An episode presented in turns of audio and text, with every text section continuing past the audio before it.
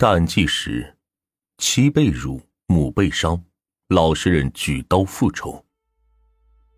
再给我一次机会，我还会这么做。村民们纷纷说：“杀得好。”二零一一年八月一日，浙江省丽水市缙云县发生了一起性质极其恶劣的杀人案。一名男子用菜刀残忍的杀害了曹姓邻居的全家，老弱妇孺没有一个逃得掉的，最终造成三死十一伤，鲜血几乎流满了整个院子。被抓后，男子不仅没有丝毫畏惧，还说：“如果再给我一次机会，我还会这么做。”然而，虽然男子杀害了这么多人，但是当大家了解了事情背后的原因时，竟然还对他觉得同情，村民们纷纷拍手叫好。那么，当年到底发生了什么事情呢？事情发生在浙江丽水的周村。二零一一年八月一日，派出所接到一通报警电话，电话那头的人用急切且颤抖的声音说：“村里发生了一桩惊天命案，村民曹某一家惨遭灭门。”警方迅速赶到。只见曹某家的院子里一片狼藉，地上躺着好几个人，鲜血直流，整个院子都被染红了，现场可以说是惨不忍睹。而最让人震惊的是，其中最小的受害者年仅一岁多。幺二零很快来到了现场，将受害者送往医院。经过抢救，其中三人当场死亡，十一人经过救治，已经脱离了生命危险。是什么让此人对曹某一家痛下杀手呢？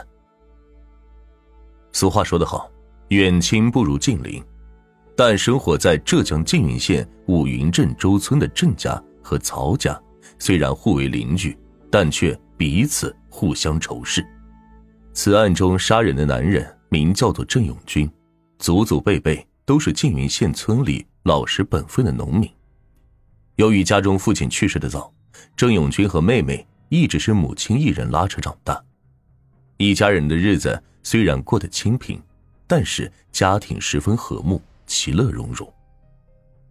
早年间，由于政府改造占了郑永军家的老宅，因此他们举家搬迁到了周村。没想到噩梦就此开始了。来到周村后，政府分给了他们一块宅基地，虽然地方不大。又十分偏僻，但是郑永军一家已经十分满足了。由于是搬迁过来的外地人，他们在周村也没有亲朋好友，母亲一个寡妇，独自一人带着两个孩子，没少受欺负。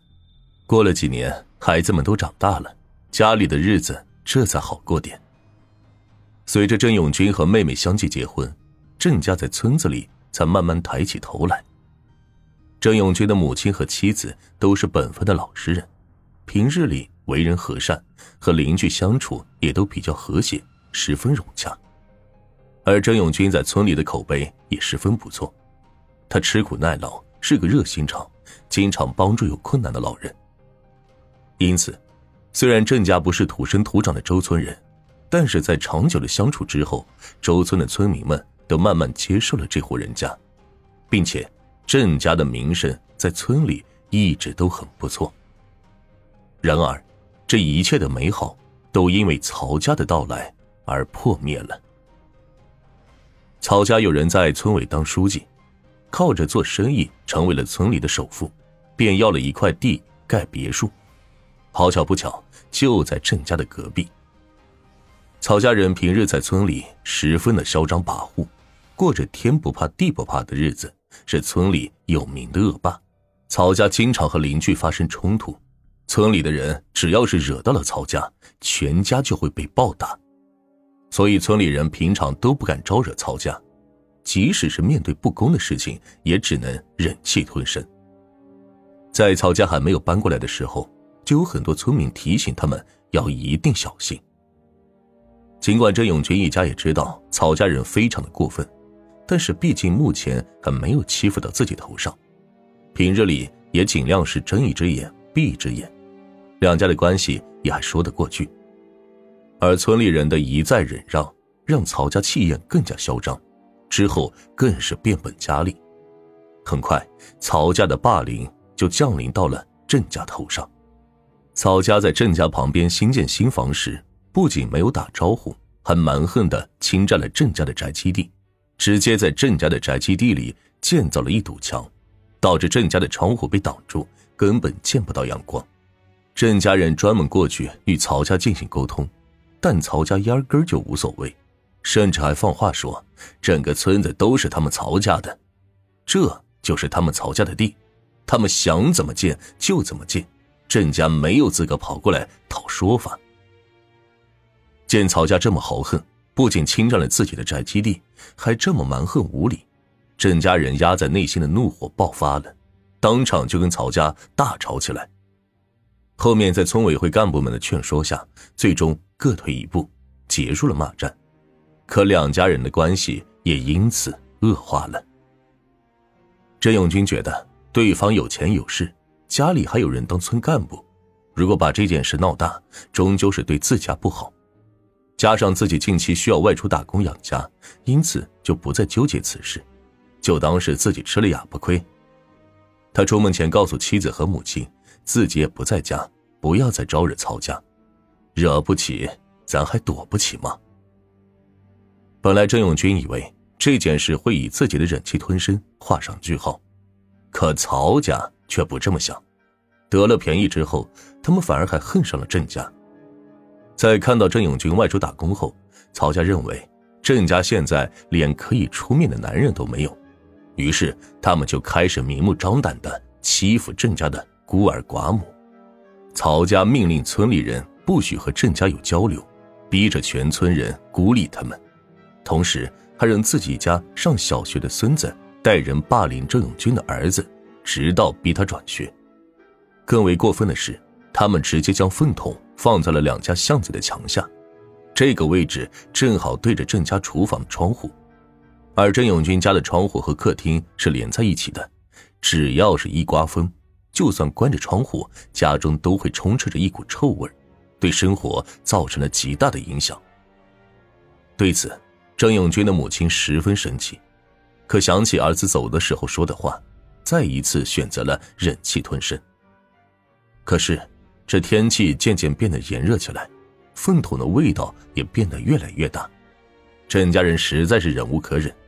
郑永军的母亲就来到曹家，想要跟他们好好谈谈，但是曹家根本就不答应，反而摆出了一副“我的地盘我做主”的态度，表示粪桶自己想放在哪儿。就放在那儿，郑家的人管不着。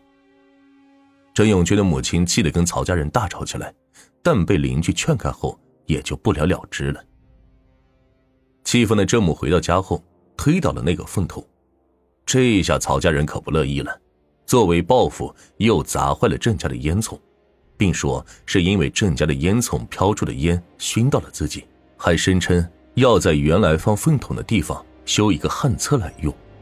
而且曹家还故意把家里的鸡圈建在郑家的菜地旁，这导致郑家种的菜全部都被鸡给吃了。除此之外，他们还派人去偷郑家堆在庄稼地里还没有拉到家的粮食。听众朋友们，是不是觉得到这就差不多了？然而，曹家人的龌龊行为远不止于此。郑永军的妻子长得年轻貌美，曹某早就对他垂涎三尺。曹某是个游手好闲的混子，他和自己的那帮狐朋狗友经常在村子里游荡，调戏年轻的小姑娘。这天，郑永军的妻子晚上加班回家，路过村口的时候，曹某一把把他给拽住，并拖进了旁边的玉米地里，实施了强奸。事后，郑永军的妻子觉得自己受到了侮辱，再也没有脸见丈夫，绝望的她拿起一瓶农药就要喝下去。还好被刚进屋的婆婆给看见，把农药给夺了下来。得知儿媳妇的遭遇之后，婆媳两人在家抱头痛哭，却又拿曹家人没有任何办法，也不敢把情况告诉给远在千里之外的郑永军，生怕再影响到他的工作。郑母思来想去，还是咽不下这口气，就把事情的来龙去脉告诉给了自己已经出嫁的女儿。三人商量过后。决定找村霸曹家要个说法。二零一一年八月一日上午，郑永军的母亲、妻子还有妹妹前往曹家理论，可曹家还是蛮不讲理，于是双方开始了骂战。后来事态逐渐升级，从动嘴变成了动手。但是郑家只有三个妇女，曹家人多势众，他们显然是寡不敌众。曹家人围着他们进行了殴打，郑友军母亲的腿当场被曹家人打断，而他的妻子和妹妹也被打成了重伤。在周围村民的阻拦下，曹家人这才停了手。随后，三人被送往医院进行治疗。前几次被曹家人欺负，为了不让孤身在外打工的老公担心，郑永军的妻子都选择了隐瞒。但是这一次发生了这么大的事，他实在是忍不了了，拿起手机打给了还在工地干活的郑永军。听到电话那头妻子哭得如此撕心裂肺，自己的家人被如此欺负，连八十岁的老母亲都没有放过。郑永军顿时怒火中烧，行李都没有收拾，连夜坐上了火车回到老家。此时的曹家人并没有感觉到将会有灾难发生，一家人还洋洋得意的这一次有多威风。另一边，回到家里的郑永军看到躺在床上身受重伤的母亲，向他保证一定要让曹家得到应有的惩罚，当即打电话给妹夫，又叫来了几个亲戚朋友。郑永军到厨房里拿了一把菜刀，一行人冲进了曹家院子里。当时的曹家人正在聚餐，庆祝着前不久的胜利。郑永军看到他们这般热闹的景象，简直就是火上浇油一般，心里的怒火直接到达了顶峰。在他眼里，曹家的欢声笑语就是对郑家人的侮辱，当即朝着酒桌前的曹家人一通乱砍。曹家人被吓得乱作一团。纷纷逃命，而曹家的女儿和女婿身中数刀，倒在了血泊中。欢声笑语的景象，现如今已经被惊慌失措的惨叫声替代。刺耳的呼救声引起了附近街坊的注意，可大家看到了杀红了眼的郑永军，都十分的害怕，打消了前去阻拦的念头，但是还是报了警。当时的郑永军已经完全失去了理智。脑海里只有为母亲和妻子还有妹妹报仇的想法。他连续砍倒两人之后，将目光对准了曹家的十九岁外孙，而外孙意识到情况不对，立马拔腿就跑，可还是晚了一步，也命丧于他的刀下。这时，外面传来的警笛声让他的脑子清醒了过来，当即丢下刀和妹夫分头逃窜。几分钟之后，救护车赶来，可曹家女儿女婿。外孙因为伤势过于严重，还是不治身亡。次日，企图畏罪潜逃的郑永军在火车站被警察逮捕，最终郑永军被判处死刑。哎呀，这最近专辑的数据太差了，这暖玉也是没有什么别的更好的办法。如果大家手里有免费的月票呢，可以给暖玉的这张专辑去投一投啊，这个是完全免费的。